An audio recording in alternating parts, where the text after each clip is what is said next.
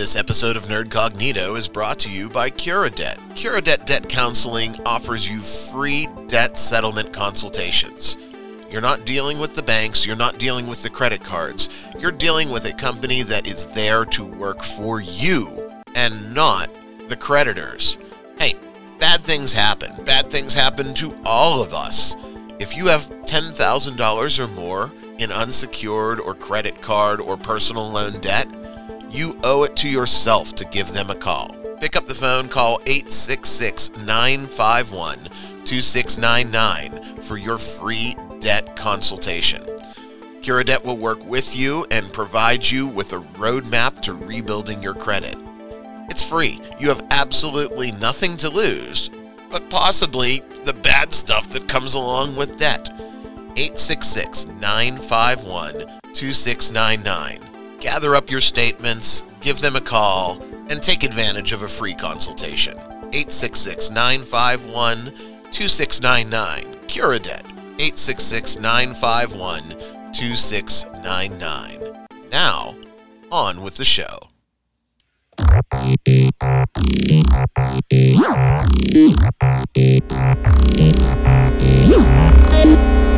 Nerd Cognito.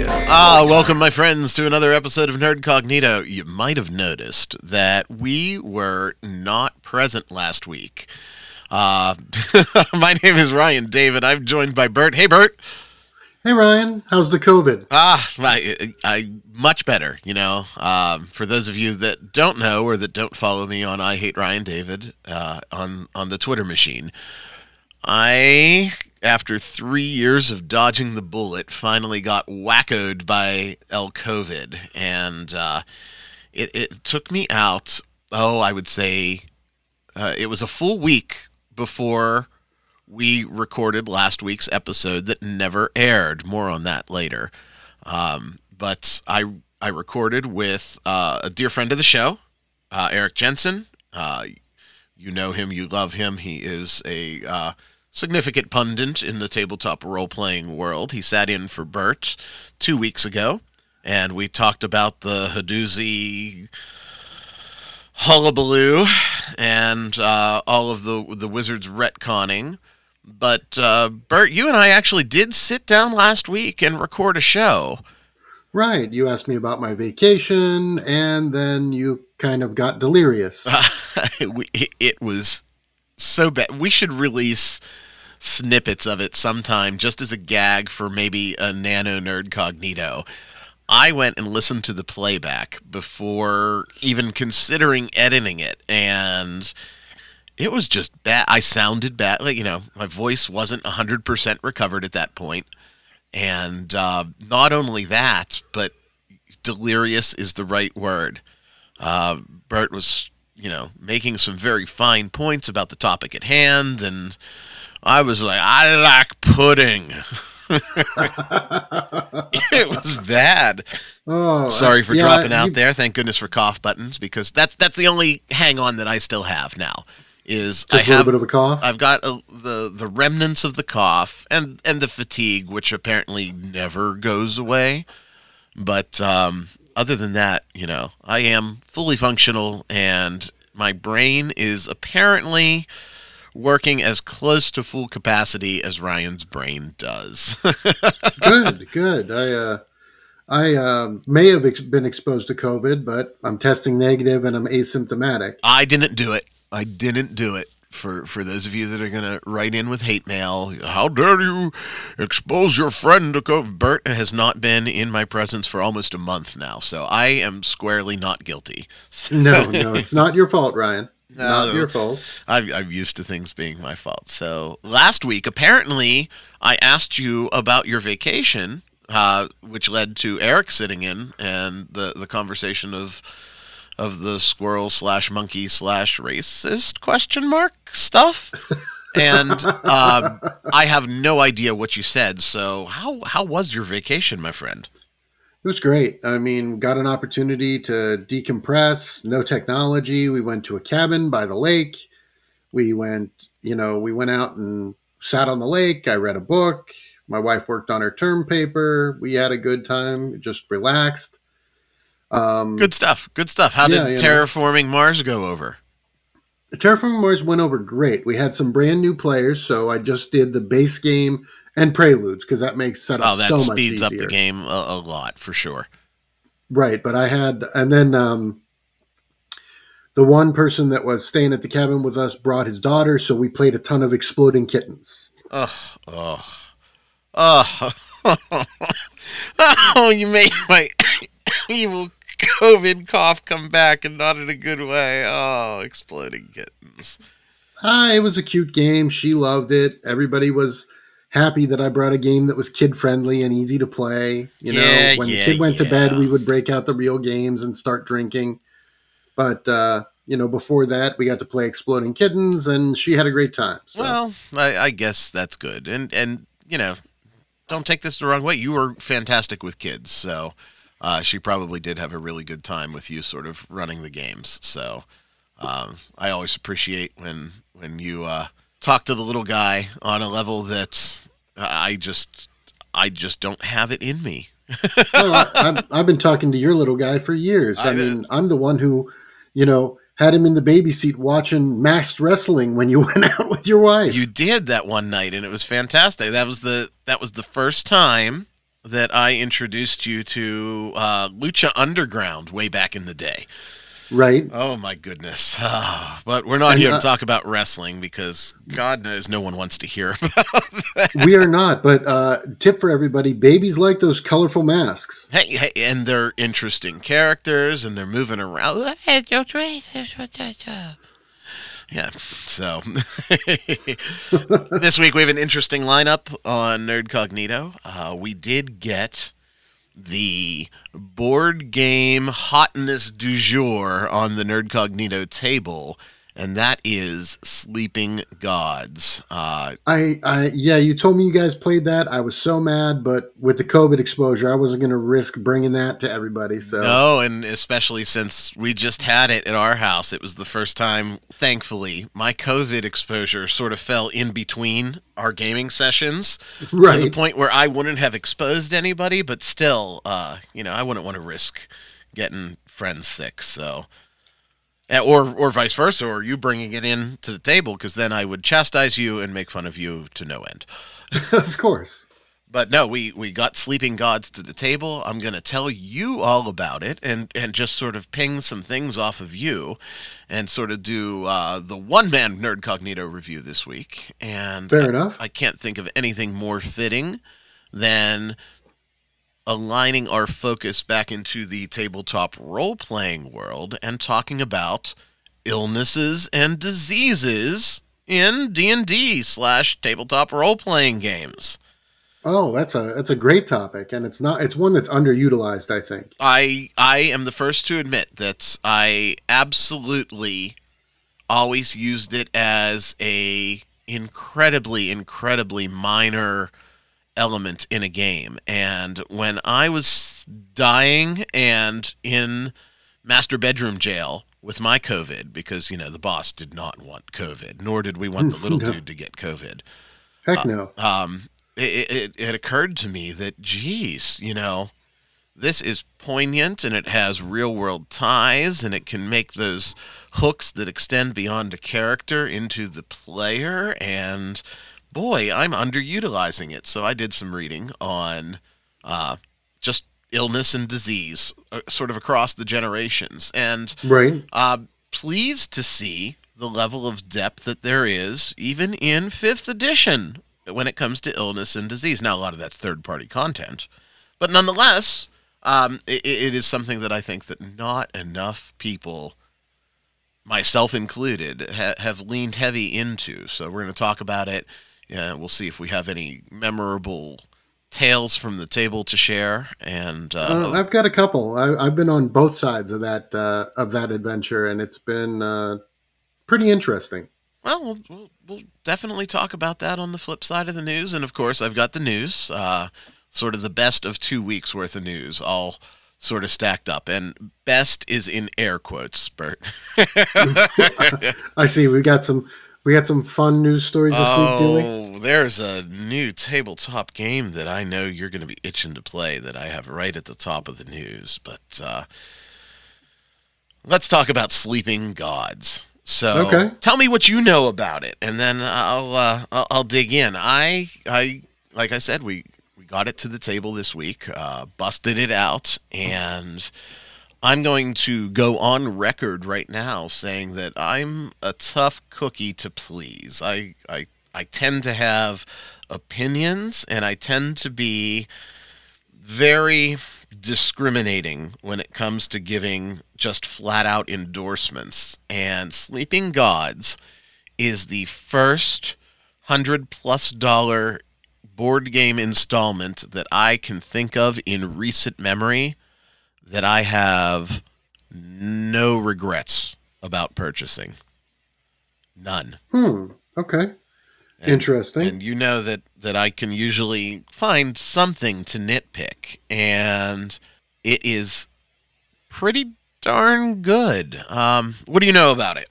Just kind of the basics. I know that we couldn't play it on a full game night because it's for one to four players. Correct. Um, it's uh, and I'm even gonna gonna jump in there. Um, I think you could play it with up to six efficiently and without adding any time because, um, well, w- we're going to talk about the mechanics of the game later, but the long and short of it is, is there are nine characters in the game, and regardless of the player count, it's those same nine characters. So you could just divvy them up amongst people. oh, well, that would make sense. Okay. Um, I know that it has like a almost like a storybook element. Like if you were playing, um, oh, what were some of the games that had a storybook element? Uh, We made a lot of fun of Tales of the Arabian Nights when we were playing. but Tales of the Arabian Nights was one I was thinking of. Um, the one you hate, House on Haunted Hill. mm-hmm. you know, other than that, I don't know a whole lot about it. I understand that it's uh, uh like a, an exploration and seafaring game. Sort of, yeah. Um, let me sort of give you a, a, brief rundown of Okay. Sleeping Gods. Please Um, do. Sleeping Gods, for the those of you that don't know, is a board game that is um, just tearing up the the hotness right now uh, in the board game world, and it is the brainchild of Ryan Laukat, and uh, he did previous games like Above and Below and Near and Far, both of which I was not a great fan of. Um, no, I, I remember we played we played above and below, I believe. Yeah, I, and I, I, I think we've played both. I really, I really do. I, I know we have access to both, um, but those particular entries never did it for me. And there are, you know, folks that like or even love both of those games, but they always seem to be, I don't know, a bit grindy, and it, just wasn't sort of immersive for me. Th- They Right. tried more so with uh, Near and Far uh, to to bring story into the game, but it just wasn't there. Anyway, this is this is same developer, uh, Red Raven Games. You are a member of a steamship in Okay. the late 20s, early 30s that gets caught in a storm and gets blown into this fictional world. Uh, it's a big Atlas game, right? And Okay. um, the best way that I can think of it is it is the love child of Gloomhaven and the Seventh Continent, both of which I am very, very fond of. Interesting. Um, Interesting. and what I mean by that is it's exploration and sort of solving mini quests and puzzles a la Seventh Continent, but with a character development and role playing end of it from Gloomhaven with just a dash, and by dash I mean a giant 200 page storybook of setting and stuff that is going on. So it is a full campaign game that Interesting. you are effectively working with your group. It's it is hundred percent co-op uh, to tell the story, and You're setting forth on your steamship, checking out different locales, finding adventure, uncovering treasure, meeting and interacting with characters, all while you still have a great mix of combat or difficult decisions. So, as you try to survive and explore this strange new world, um, to find what they call the totems of gods that will give you the power to return home. That's the end game goal, right? Um, right. So you're saying it's an isekai board game? Uh, close, close, but um, it, it is very, very well put together. The rules are streamlined but deep enough that even grizzled old gaming vets like us had enough meat on the bone, um, particularly when it comes to combat. The combat system is very unique and intuitive to, to keep us entertained and busy. And the stories are, while a little pulpy, not over the top, and they provide, again, enough substance that the it scratches sort of that role playing itch where you really do take on the mantle of the characters that you're responsible for and you're making decisions based on what you think will ultimately help you get home and based on what you believe your characters would do in this world. Um, it's beautiful. Mm. The art style is not above and below or near and far ish. It is, again, sort of a pulpy but not dark comic art style. Interesting. And um, it's just really well put together. I can't say enough things positive about this game. Uh, we played through, uh, ran incredibly late for where our group usually ends because you know we're old men and we need to get our beauty sleep. Um, there. And the next day, we were so into what happened we were kicking around the idea of just doing a bonus session to continue. And that fell apart because I was the old man that was up too late and I just couldn't couldn't muster muster it up. Uh, but put it into perspective for you, Bert. I left the game untouched as we walked away from it on the table so that it's ready to go next time, even though there's a save mechanic. Oh, that's interesting. Yeah, I mean, normally when you leave a board game on the table, it's because either you passed out when we were playing it, or which has happened, or it's something where it has no save mechanic. There's not anything that you can do, sort of it, as far as that's concerned. Right, right. Um, according to everyone that's played it, it plays best with two players. I don't know. Like I said, I think even though it's a one to four, I think you could really divvy it up and, and play with as many as you needed to.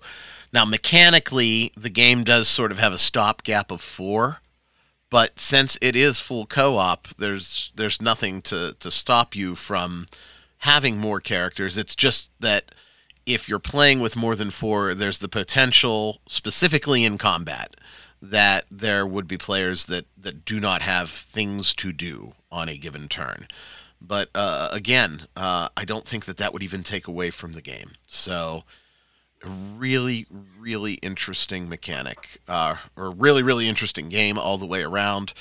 I gambled on it. I went based on hype and faith from what I was reading about it, knowing that I didn't like the designer's previous entries and boy, am I glad that I went all in and, and picked this guy up. It is spectacular. Um, let me tell you a little bit about the combat, obviously, because you're going to be fighting stuff. Uh, right. The sure. combat mechanic is really interesting. Each enemy has a combat card that has sort of like a, a three by three, a tic tac toe sort of grid that represents their body, right? So head, arms, legs, uh, if you're dealing with a traditional human. And um, when you inflict damage, you are inflicting damage based on adjacency.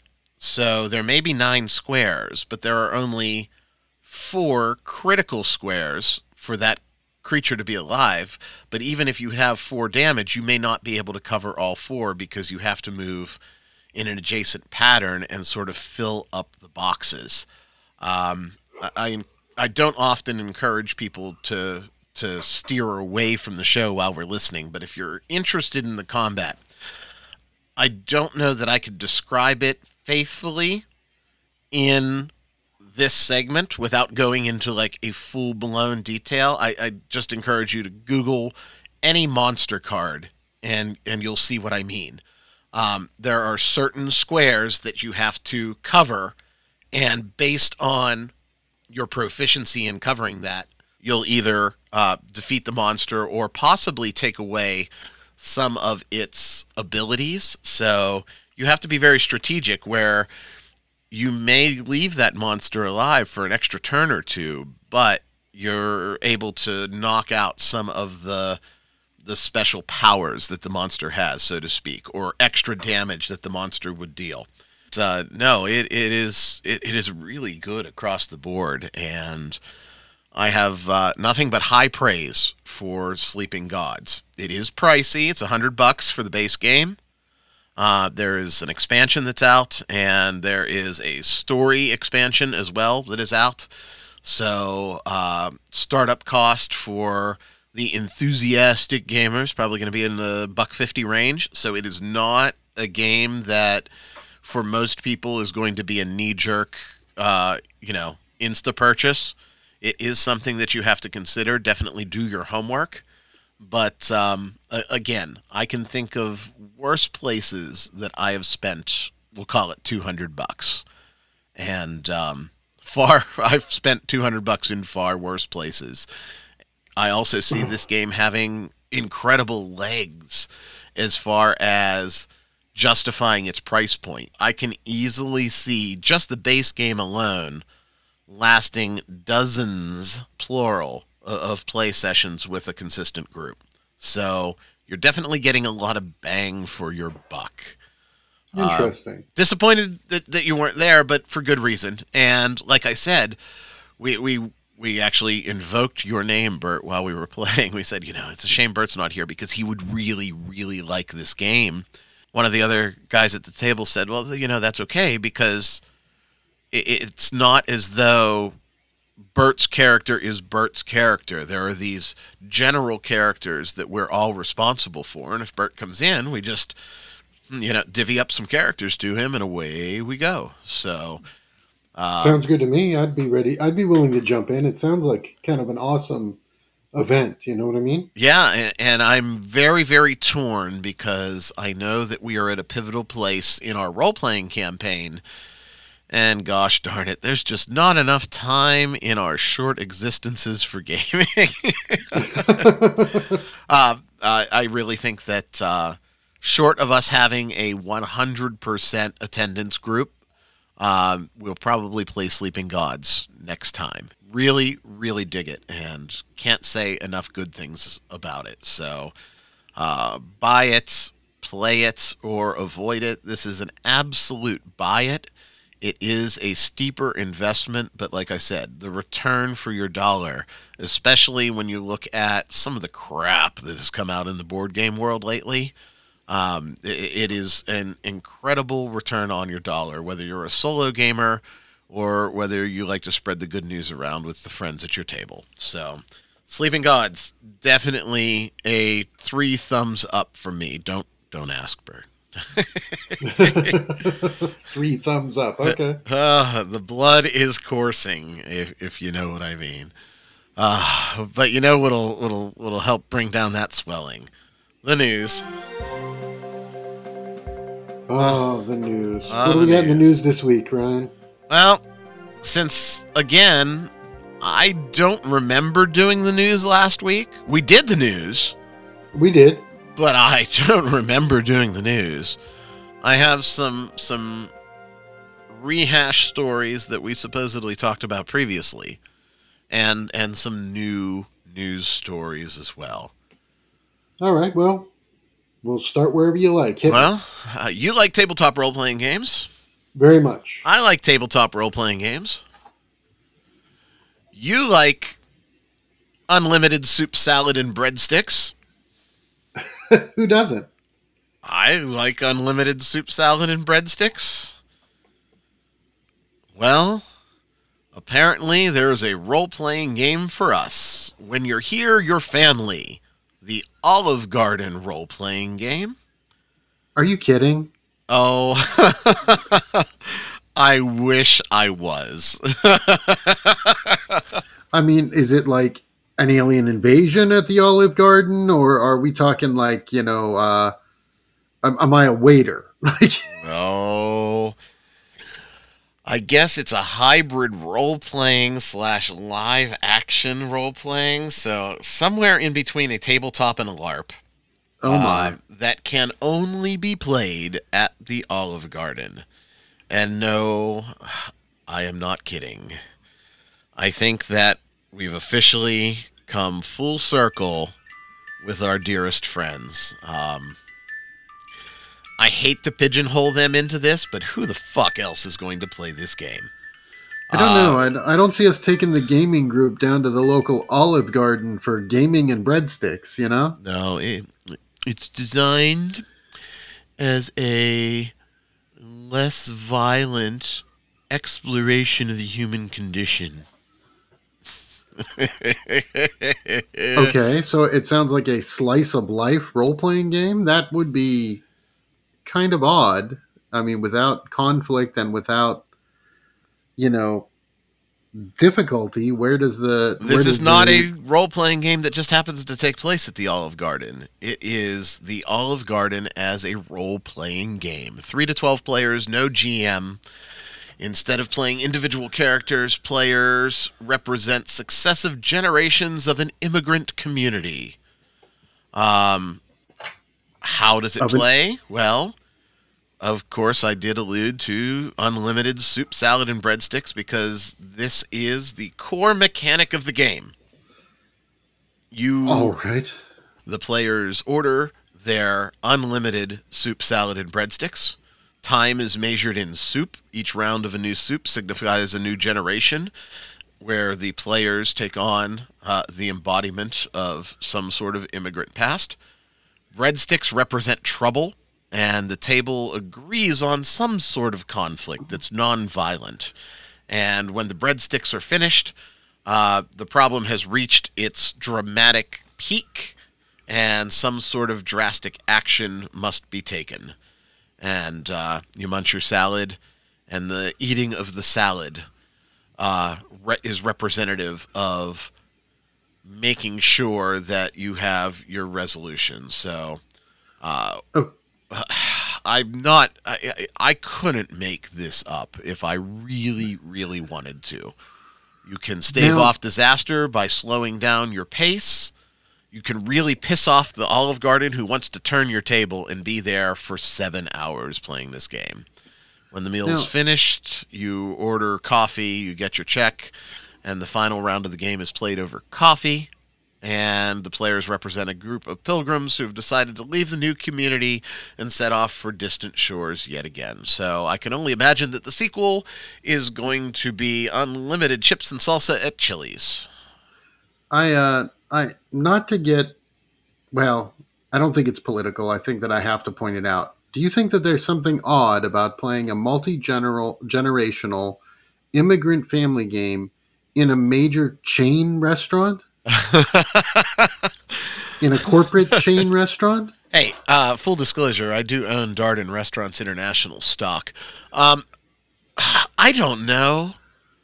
I think that um, I think that this is just a capitalization on the fact that there's a lot of money to be thrown out. It's bizarre, right? And we know that Strange Sure. sells. Right. I mean, I've played some odd role playing games, but never at the Olive Garden. I'm I'm curious to see if eventually it comes out in the wash that Darden maybe did bankroll part of this. because you know I, I I can't see it, but asking players to think about immigration and the evolution of society, it's a little deeper than I want to get, particularly with my gaming group and specifically at the I despise the Olive Garden. I mean, you know, I mean, I, I don't mind. I've gone there. I go there once in a while, but it's not one of my favorites. There are a lot better local Italian places to go to. Of course, of course, but you're also not going to be sitting there uh, effectively impeding their ability to do business. No. To am I wrong saying that this could be a virtual sig- or virtue signal of a game? I don't know. I don't know. I'm I not sure. It just doesn't make any sense. Great Lord Cthulhu, if you're out there and I'm getting through to you in the current manifestation of whatever dream you're happening to to slumber through right now, please, please, please let these motherfuckers at least tip their waitress very and tip them well. very well if you're going to play this game. Hmm. Uh, I, it's Hmm. more. It's a bite that is a little more than I want to uh, to swallow. Agreed. So we started down the rabbit hole, Ryan. What's next? Well, we did. Um, you know that everything that is old is new again. Of course, we've seen of nothing course, but retro is and huge. you know reimaginings and rebirths. Some great, some terrible. You know, you look at things like Rings of Power, which Amazon sunk a ton of money in, and it doesn't look like they're going to be able to recover. That are not so good. We look at things that you know make me sit, want to drink a beer and laugh, like the reboot of of my spirit animals, Beavis and Butthead. uh, another blast from my, uh, I guess, animated joy past is making a reboot. The What Adventures of Frylock, Meatwad, and Master Shake are Alpha Teen going Hunger to Force. continue. You got it, man. Aqua Teen Hunger Force Ah, is- and Carl. and and Carl. We cannot forget about Carl. Um, is the final, or at least what they're saying, is going to be the final adventures of the Aqua Teens, where Frylock Shake and Meatwad, along with their human neighbor neighbor Carl, split up and team back up to fight against Amazin, which is ironically phonetically spelled like an uh, an Amazonian giant tech company. Ah, Yeah, the the Aqua Teens are taking on Amazon. Uh, Aqua Teen Forever Plantasm will be released on November 8th in all of your favorite formats. So I don't know. It's stupidity, and I fucking right. love I mean, the Aqua show was the show was dumb and ridiculous, and you know, when I was in my early twenties, I thought it was hilarious. Now, eh, not so much. But hey, you know, a little nostalgia never hurt anybody. Nope, nope, nope. And uh, following in its footsteps, uh, Venture Brothers and Metalocalypse are also going to be having follow ups, uh, same animation studio. But nothing can peak as much as the Aqua Teens. Uh, so, uh, again, everything that is old is new again, except for the gods.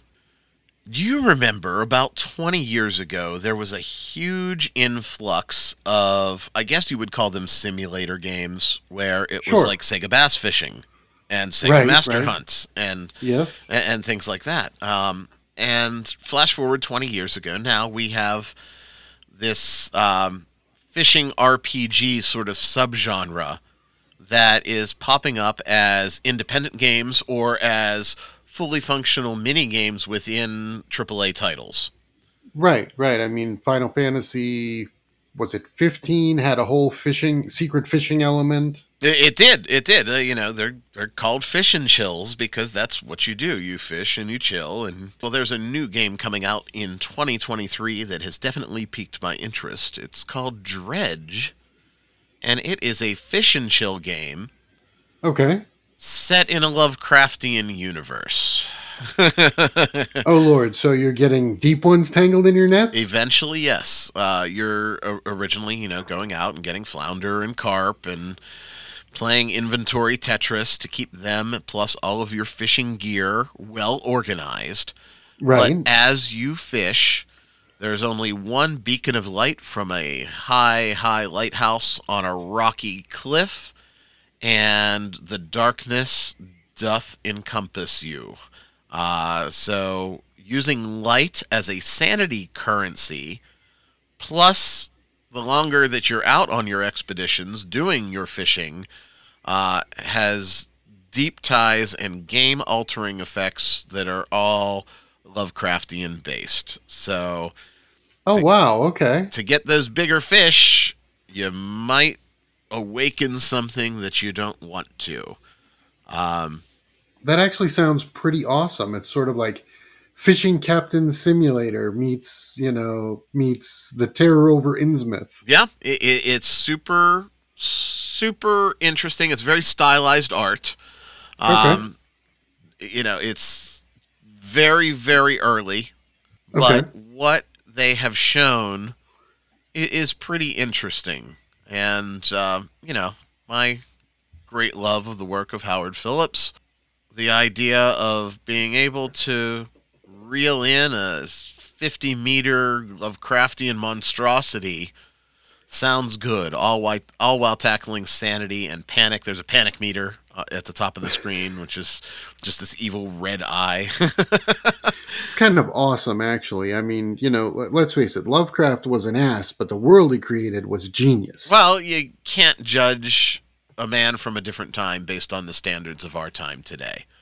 So, no, that's true. Right. I mean, I wasn't I wasn't talking about his prejudice. I mean, people who knew him said that he was, you know, oh no, he a was jerk. a dick. yeah, he was total dick. Uh, That's a selling point. That's what you like about him.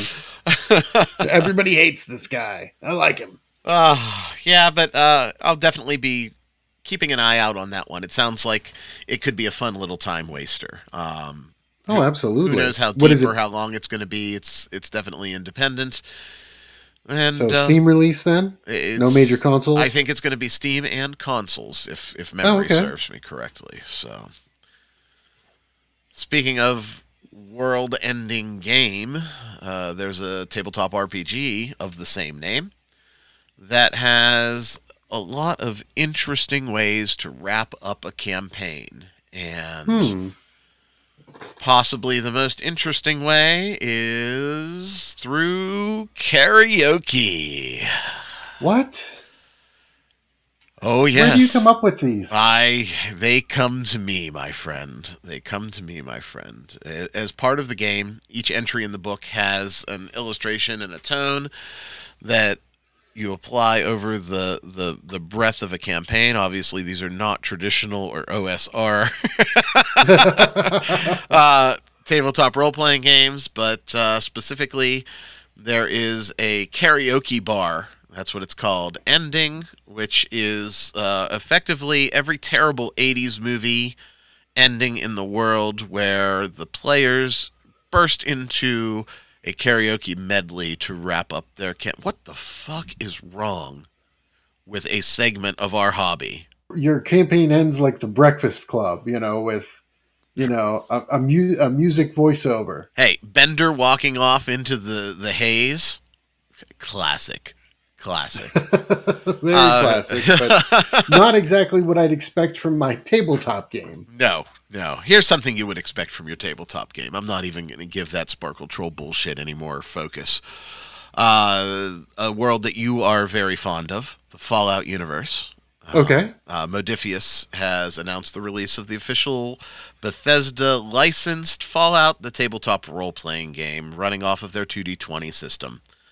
That sounds awesome. Yeah, yeah. 60 page quest book, pre generated characters, uh, play everything from a ghoul to a super mutant to a good old human stomping around the wasteland. Uh, All right. What would you be? oh, oh, goodness. What would I be? I don't know. I really don't know. Um, I think if I, I would just be a good old human overseer that has been enlightened that Vault-Tec is not all that I was told it would be, and has left his vault to seek out a stake in the post apocalyptic Fallout world. That really seems like an interesting sort of story arc there. You know, the overseer going out into the wasteland. Normally, you go out into the wasteland because you can't hack it in a uh, in, in a vault, not because you used to run one and got disillusioned. Yeah, now like I'm just a disgruntled employee. right, I'd like to see where you go with that. That could uh, be a uh, lot of fun. I hey, I'm never in a shortage for for gaming stuff. Speaking of, where do you where do you see yourself if you were if you were a character in the Fallout universe? I kind of would like to be uh, a ghoul. You know, I survived the the the dropping of the bombs. You know, the radiation turned me into, you know, sort of a monster. But I never fell in with that. You know, hoity-toity vault crowd. Well, no, they wouldn't let you in because you looked like this. exactly, exactly. Um, no, definitely worth a pickup. I think uh, it's not expensive. You know, Modiphius keeps their stuff generally in line. Uh, the core book oh, yeah. can be had for right around thirty bucks. Um, they, ha- if you're looking for, or excuse me, the starter set can be had for about thirty bucks. The core rule book just under fifty as of this recording, they are giving away the Quick Start Guide for free. So if you want to take a peek and see if it's worth your hard earned dollars, uh, definitely go to Modiphius's webpage and uh, you can download the PDF of the Quick Start Guide right now and see if a post apocalyptic world can come to your table in the near future. Uh, interesting indeed. I, I I think it, it has some legs. I know the Fallout fandom is pretty widespread. Oh, sure. All different walks of life. Everybody has a different play style for Fallout. So it really, I think the character development in that has to be really good. Right. I, you know, because there were so many paths you could follow in the Fallout universe, everybody's going to want to try to recreate their favorite character from the Fallout franchise. And to Modiphius's credit, their 2D20 system um, the, their their whole model is they get great IPs and put it into a very versatile system. Um, Absolutely. so I, I I imagine it's going to be pretty good. I uh, full disclosure have looked through the quick start guide. Uh, might pick up the digital core rules, which is just straight up twenty bucks. But you know, I gotta have the book, man. Oh yeah, you're that physical copy guy. I gotta have the book. But uh, that, my friend, is is our news for the week. So, well, not to bring us down, but we've uh, all experienced some level of the modern vid plague in the last couple oh, of weeks. Yes, yes, absolutely. it takes us to our last segment of the day, where we talk about you know diseases and infection and illness in tabletop role playing games. Um, we alluded to it at the top of the show that it's sure. it's kind of an untapped resource for a lot of people. And uh, i was the first one to admit you know when i had this germ of an idea pop into my head while i had a whole sea of germs swimming through my body i uh, i realized that this is an avenue that i have maybe only gotten to the corner of the crosswalk and looked down and just kept going. It, it's something that I overlooked and to my own fault as a, a, a DM. I, of course, have had diseases, and you have infections, and everybody, you know, fights the mummy, and someone gets mummy, mummy rot. Right, or you fight an otyugh and get filth fever, or you know, everybody's had experiences with diseases in the game as they they almost are like a long-standing poison mechanic almost. Right.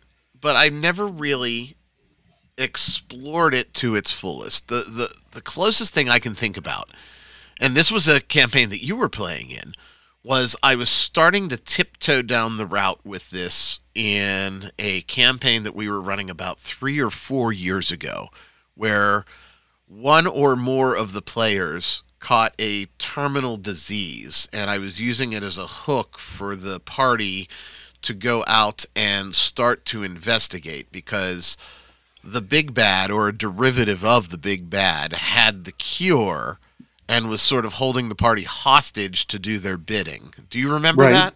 I do remember that. I I only remember bits and pieces. I know that it was uh, a, a disease sort of of a homebrew design, and eventually, you know, people were blowing up. Spontaneous combustion was that it? uh, but um, no, I think that was the deepest that I ever went with a disease in ca- in a campaign. Uh, you said you had a couple of stories. Hit me with one. Sure, I I've been on both sides of that. So first of all, um, we ran an all evil character campaign when the Book of Vile Darkness came out for third edition Yep. or three five. You remember that book? I do. It's my favorite third edition source book ever. Monte So Cook, actually- Book of Vile Darkness. Definitely look Right. it up. That was in Monte's heyday when he was on the Wizards team. Uh, Orc and Pie, my friends. Orc and Pie. And anyway, but go there ahead. was a character class in there called Cancer Mage. I do remember the Cancer Mage. I had a tumor familiar. I had control over disease. I was a pox ridden, pustule ridden plague bearer in that campaign, and I had a great time doing it. So your I- entire motivation as a Cancer Mage was to gain power through infecting other things. Right. You wanted to spread your disease. You wanted you wanted to basically create an epidemic. And when you got to higher levels of cancer mage, you could control your disease over a number of miles. So you could create swaths of devastation as a cancer mage. But then you had to worry about those good characters coming to wipe you out. right now it's interesting because it was an evil campaign. And Right. um, i know evil campaigns are very passe right now. Um, how could we spin this into the glory and honor campaign? Well, I mean, theoretically, you could have a so- disgruntled cancer mage well, my first thought, my first thought is that you create a cancer mage, right? And you infect him with something terrible, and you give him all of the stuff, like you know the tumor familiar and things like that. But his main goal is to infect as many people with po- as possible with a minor disease that makes him immune to whatever horror or plague he has. So, So, he you're basically is- like the inoculation mage. That's what that's what I'm thinking. So he is the the cure as opposed to the vim and the vile and the yuck. Right, right. I mean, you could make him hated and reviled because he'd still be a poxy, you know, basically a leper. Right. But his whole goal is to make as many people as possible immune to the disease that's killing him. He's a leper with a heart of gold. Sure. Uh, now, no, that on the- sounds great. on the other side, I've been a paladin um, in a plague situation. Like the campaign that we were playing in, they literally threw us into a country that was basically, you know, the spread of the Black Plague across Europe. And one thing that paladins get is the ability to cure, Cure disease. disease, right. But at the level I was at, I could cure disease exactly two times a week. I was going to say twice or th- three times a week if you did a ritual. Right. So, how do I choose who to save? Who's worthy of being cured? Uh, And, like, Sophie's literally, choice. Right. The the DM threw this group of good characters into this huge moral conundrum because, you know, yes, I could save two people this week. How do I pick which two? You know, what what are the criteria that I choose from? And if I if I make that choice to save somebody, what if I'm wrong? Like, you know, so he right literally and, and as a as you know evil dm ryan here um how does that impact you as a paladin period if you have to effectively tell a street urchin sorry kid can't help you Right, exactly. And that was what it was is the the the DM like everybody decided that they wanted to be a good guy and the DM that we had at the time was like, "Well, if you want to be a good guy, then you have to be the good guy and I'm not going to make it easy on you. So here's the world you're in. Now, be the good guy." Right. I uh, paladin is a uh, a tall order to fulfill in that sort of world. Uh, right. Exactly. I mean, Uh, it'd it's, be it's like a tall order to fulfill for most players in general because you do have one of the more rigid codes in the Right. game. Right. The the only thing that comes close to the like that the morality element that you expect out of a paladin is kind of like the knight's vows from. Do you remember the knight class from what was it three five?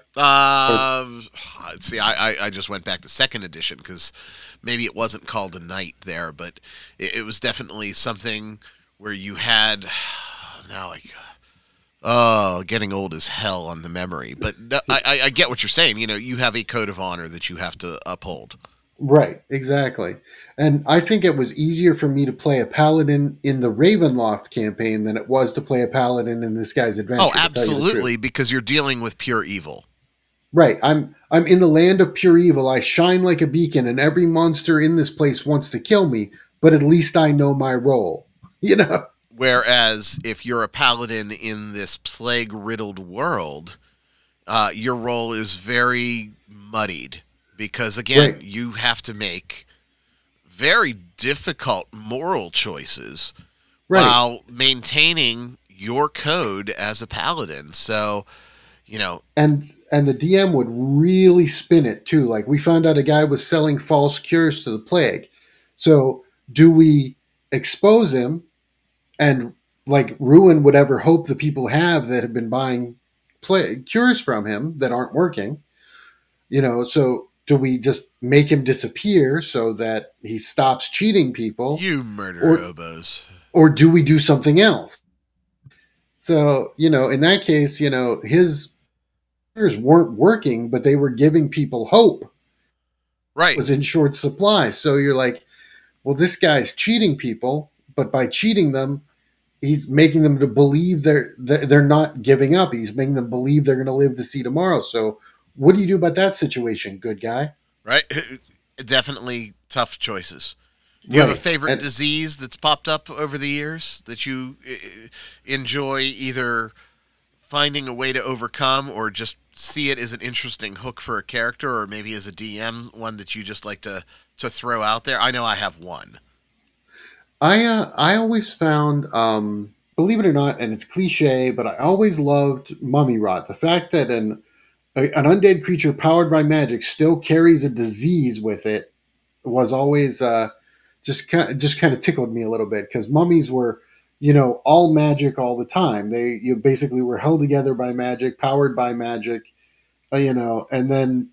If you got hit by one, you could still wind up catching this terrible disease, which just kind of tickled me a little bit. right? I um I don't know if it's so much a, you know, progressive disease like you would have with mummy rot, but I have in the past uh, inflicted hemophilia on characters. um, and it, it- of course, it's you know magical hemophilia. So they they're, they're just losing a hit point per round after suffering any sort of wound, and uh, So basically, everything that attacks them has the bleed condition. yeah, yeah, and, and it's it, well a gimped version of the bleed condition. Um, right, right.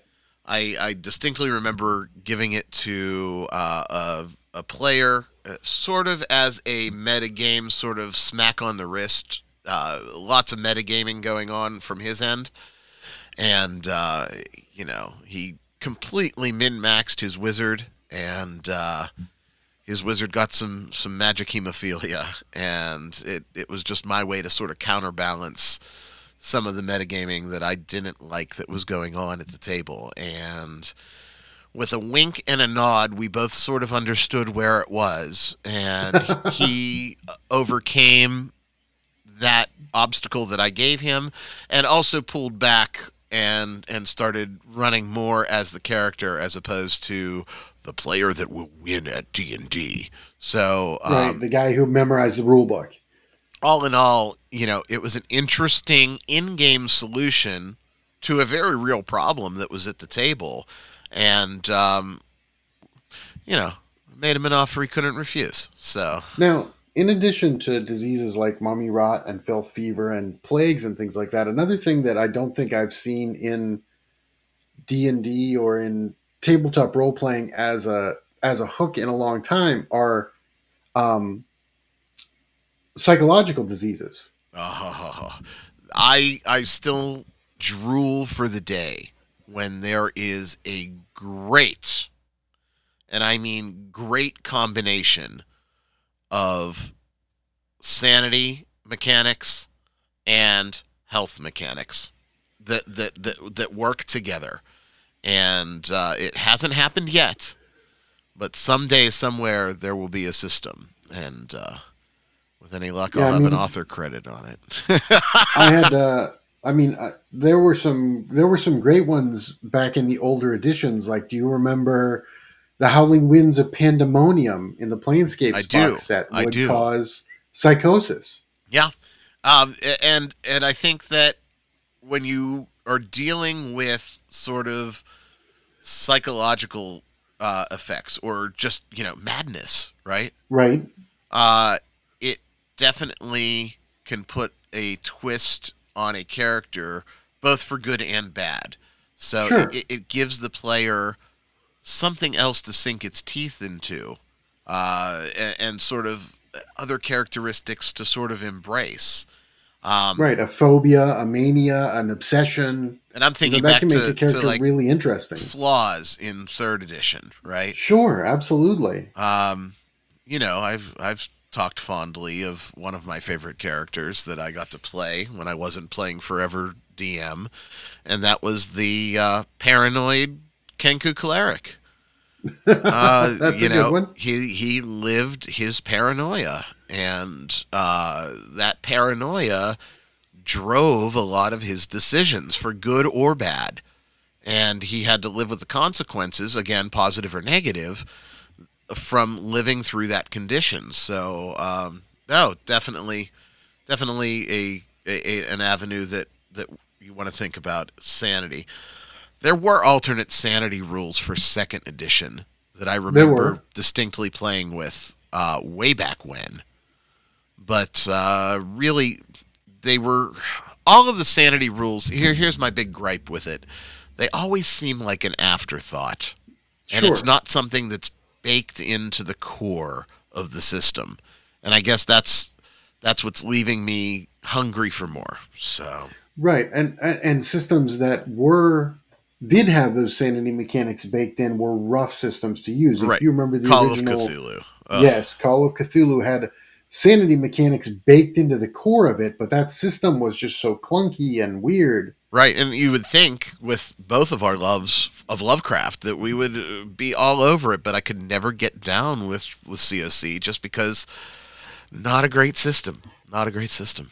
So, well, food for thoughts. Uh, definitely put in some sort of illness, be it psychological or physical, into your next campaign, and see where it goes. I think uh, the doors that it opens, both from a story progression perspective, a character development perspective, and just, you know, hooking your party to go the way you need them to if you're the DM, uh, are definitely uh, worth the, the effort to just look and see what's out there and don't be like me and just peer down the alley dive into that darkness and see where it goes. Also, let us know about it. You know, email us, nerdcognitopodcast at gmail.com.